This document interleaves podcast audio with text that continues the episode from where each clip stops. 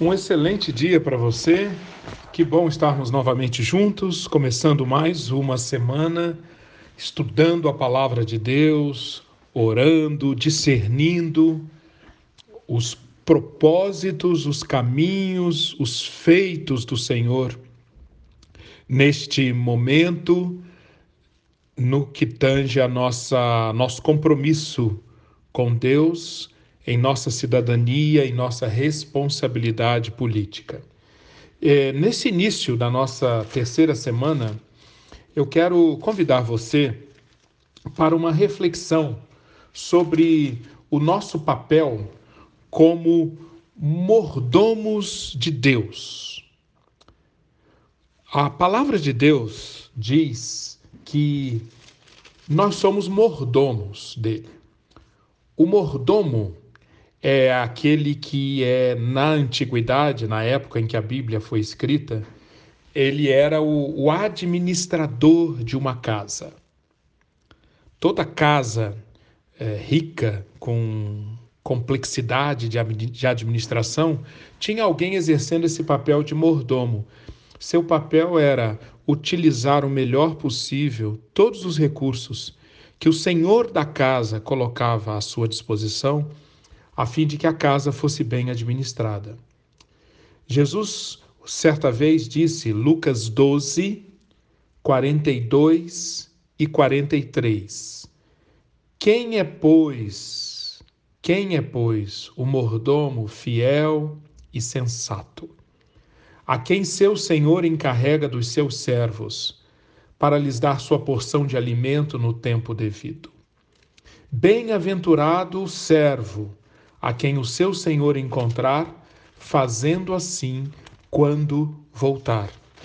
Aqui então nós temos Jesus ensinando que nós devemos nos ver como esse administrador, como esse mordomo em todas as áreas da nossa vida, inclusive na questão da cidadania, inclusive na questão da nossa responsabilidade política.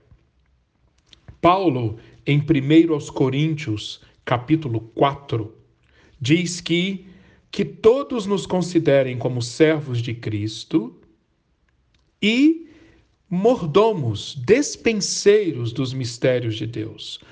Ora, o que se requer destes despenseiros, destes mordomos, é que sejam fiéis. Eu quero então começar esta semana colocando essa questão diante de nós. Nós nos vemos como mordomos, mordomos de Cristo, dispenseiros de Deus nesse campo da cidadania. Ou seja, nós temos consciência de que Deus colocou nas nossas mãos uma série de recursos para que sejam bem administrados e redundem em bons resultados para o reino de Deus? Temos consciência disso? Eu quero sugerir algumas maneiras que nós temos de colocarmos essa mordomia em prática, administrarmos bem os recursos que Deus nos tem dado. Obviamente, Aplicar a palavra de Deus, como temos estudado e procurado fazer nessas semanas, é uma forma de mordomia. Aplicar a palavra de Deus, discernir os princípios de Deus, entender a mente de Cristo com relação ao que é um bom governo e transformar isso num farol num, num, numa luz no nosso caminho, na nossa relação com o Estado, com o governo civil, esta é uma maneira excelente de praticar a mordomia na questão política. Outra maneira, orar, orar, orar. Como já temos, como já temos relembrado aqui, a palavra de Deus ensina com clareza que 1 Timóteo 2, 1 a 3, se façam súplicas, orações, intercessões e ações de graças pelos reis e por todos os que exercem autoridade. Paulo diz: antes de tudo, recomendo que se ore. Então, a oração pelos que estão em autoridade, para que a autoridade destes governos, destes governantes, seja transformada em ações que promovam o bem, que disseminem a vida, que contribuam para que tenhamos uma vida serena, em paz, praticando toda forma de piedade e dignidade. Esta é outra maneira de sermos bons mordomos. Outras maneiras. Votar. Votar no espírito de quem é mordomo e quem está e de quem está querendo agradar a Deus através do seu voto. Voto para o poder legislativo, voto para o poder executivo. Outra forma de ser bom mordomo, manter-se informado sobre os assuntos contemporâneos. Numa época em que nós temos uma explosão, um excesso de notícias, de informações, manter-se bem informado, saber o que é fake, o que é falso e o que é verdadeiro, tomar muito cuidado com aquilo que eu passo adiante. Nós estamos numa época repleta de caluniadores, de inventores, inventores de notícias, e há uma tendência de nós muitas vezes repassarmos é, através das redes sociais, através do WhatsApp, notícias que são falsas. Como que nós como que nós podemos exercer a nossa mordomia nessa área? Mantermos-nos cada vez mais bem informados e sabendo discernir o falso do verdadeiro sobre os assuntos contemporâneos. Escrever para algum jornal, influenciar os políticos, sim, enviar mensagens, encontrar formas de influenciar aqueles que nós ajudamos a eleger depois que eles são eleitos. Enfim, diversas formas que estão à nossa disposição para exercermos a nossa mordomia, vivermos como bons administradores, como bons despenseiros de Deus. Ao longo da história, a igreja está cheia de cenas, está, está, cena, está cheia de relatos de pessoas que foram boas despenseiras, bons, bo, bons mordomos de Deus, e com isso influenciaram fortemente a sua geração. Uma dessas histórias que eu quero resumir agora é a história do que aconteceu na Inglaterra entre 1740 e 1790. Durante esses 50 anos, houve o que é chamado até hoje de reavivamento evangélico, que revolucionou a Inglaterra. E foi muito mais do que a pregação do evangelho, e houve mais do que conversão de pecadores de Cristo. Sim, na realidade, o evangelho que era pregado inspirava as pessoas a se envolverem em causas sociais podemos dizer, em causas políticas, em nome de Cristo, como bons mordomos de Cristo. Na realidade, os, alguns historiadores atribuem a influência desses homens e mulheres dessa época, liderados, por exemplo, por John Wesley, historiadores atribuem a influência desses crentes o fato de que a Inglaterra foi poupada dos horrores de uma revolução sangrenta como a que aconteceu na França. A situação da Inglaterra no início do século XVIII era a seguinte: diversas características. Um, tráfego desumano de negros africanos. Dois, imensa mortalidade infantil. Três, obsessão generalizada pelos jogos de azar. 4. Selvageria do sistema penitenciário e do Código Penal. Quinto, expansão devassadora da imoralidade sexual.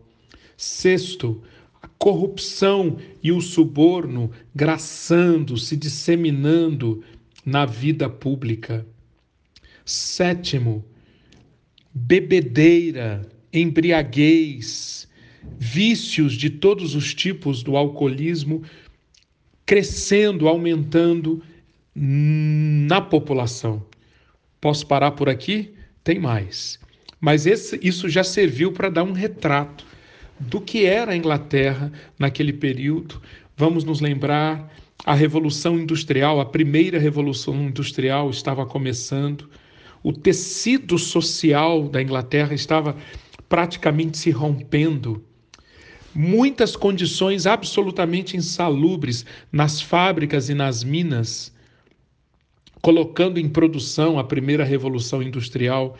Enfim, esse quadro todo, era nesse quadro todo que Deus, Deus usou mordomos, despenseiros, pessoas comprometidas com o evangelho, pessoas que se viram encarregadas dos mistérios de Deus, pessoas que foram achadas fiéis e sensatas, como ensinou Jesus em Lucas 12, como ensinou Paulo em, em 1 Coríntios 4.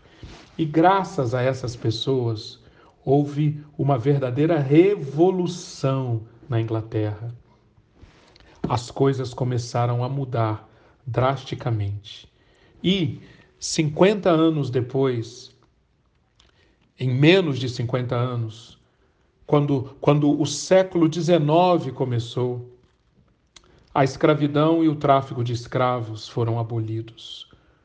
Um sistema muito mais humanitário foi aplicado nas fábricas, nas minas, nas prisões. A educação tornou-se acessível ao público muitos, muitos, muitos ingleses participando de verdadeiros movimentos com ênfase em buscar a Deus, em orar, em estudar as Escrituras, em procurar uma vida de testemunho. Paixão por justiça social, sensibilidade para com os erros humanos e uma acentuada humanidade surgida de uma nova consciência social. Pois bem, essa linda história dos nossos irmãos da, da Inglaterra do século XVIII, essa, essa é uma das muitas histórias que ilustram o, o que pode acontecer quando o povo de Deus toma consciência do seu papel de mordomos e procuram ser. O que que Paulo diz? Que o que se requer dos mordomos não é, em primeiro lugar, inteligência, não é competência técnica, não é riqueza material. O que se requer dos mordomos, diz Paulo, é fidelidade. O que Jesus ensina em Lucas 12 é que o bom dispenseiro, o bom mordomo, ele é fiel e sensato. Duas características: fidelidade. E o que é fidelidade? É colocar tudo que está à nossa disposição. E esse tudo varia de pessoa para pessoa. Seus talentos, seus relacionamentos, seus recursos intelectuais, financeiros, seu tempo. Colocar tudo. Isto é fidelidade, colocar tudo à disposição do dono da casa, para que você, com sensatez, use esses recursos da maneira que mais agrade ao dono da casa. Foi isto que esses irmãos do passado fizeram. É isso que você, que eu, somos chamados a fazer hoje. Nesse início de semana, então, Fica esse desafio para mim e para você. Nós estamos sendo bons despenseiros, bons mordomos de Cristo na nossa vida como cidadãos. Eu gostaria que você refletisse sobre isso, orasse sobre isso, que tudo isso que caracteriza hoje o Brasil, como você pode ver, várias dessas características da Inglaterra, do final do século XVIII, nós conseguimos ver no nosso país hoje. Corrupção, suborno, ah, condições penitenciárias terríveis, muita injustiça social, uma expansão devastadora da imoralidade sexual, muitos e muitos entregues a jogos de azar e diversas outras marcas de um tempo em que precisamos da intervenção de Deus.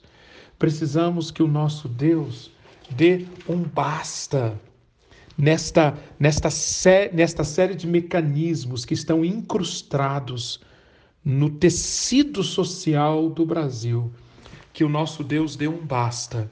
E nós devemos, além então de pedir, de clamar, nós devemos nos colocar à disposição para que isto comece em nós, a começar de nós. E eu quero deixar uma sugestão muito prática para que você seja um bom mordomo de Cristo.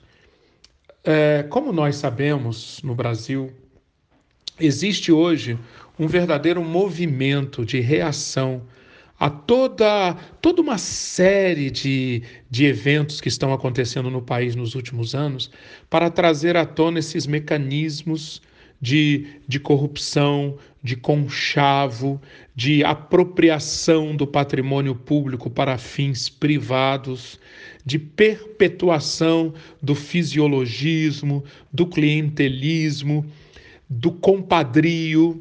Todos nós sabemos que isso que está acontecendo e eu vejo claramente como um movimento de Deus nos últimos anos, especialmente através da Operação Lava Jato, isso está suscitando uma reação muito forte por parte de diversos, diversas pessoas e instituições. Há alguns anos foi preparada uma lista de ações contra a corrupção. Essa lista, ultimamente, ao passar pelo Congresso, pelo Poder Legislativo, ela foi desidratada, ela foi atacada, ela foi reduzida. Pois bem, nesse momento, há um movimento de diversas entidades, de diversas organizações no Brasil, para que o Congresso reavalie, reavalie uma lista de medidas contra a corrupção.